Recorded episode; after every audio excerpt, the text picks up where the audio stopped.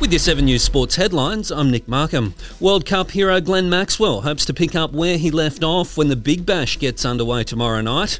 The tournament's biggest draw card hasn't had a hit in the net since returning from India, but is excited to be back for the Melbourne Stars clash with Brisbane Heat at the Gabba. I'm old enough to sort of know how much it sort of takes me to get ready for a game of cricket, so um, it won't take too much. It's probably taking a little bit more of a, a back seat to, to making sure my body's in a, in a good space and um, I'm mentally fresh as well. James Fisher Harris has won the top prize in International Rugby League, taking out the Golden Boot. The Kiwi enforcer had a stellar year, winning his third premiership in a row with Penrith before taking out the Pacific Cup with a demoralising 30 0 win over the Kangaroos.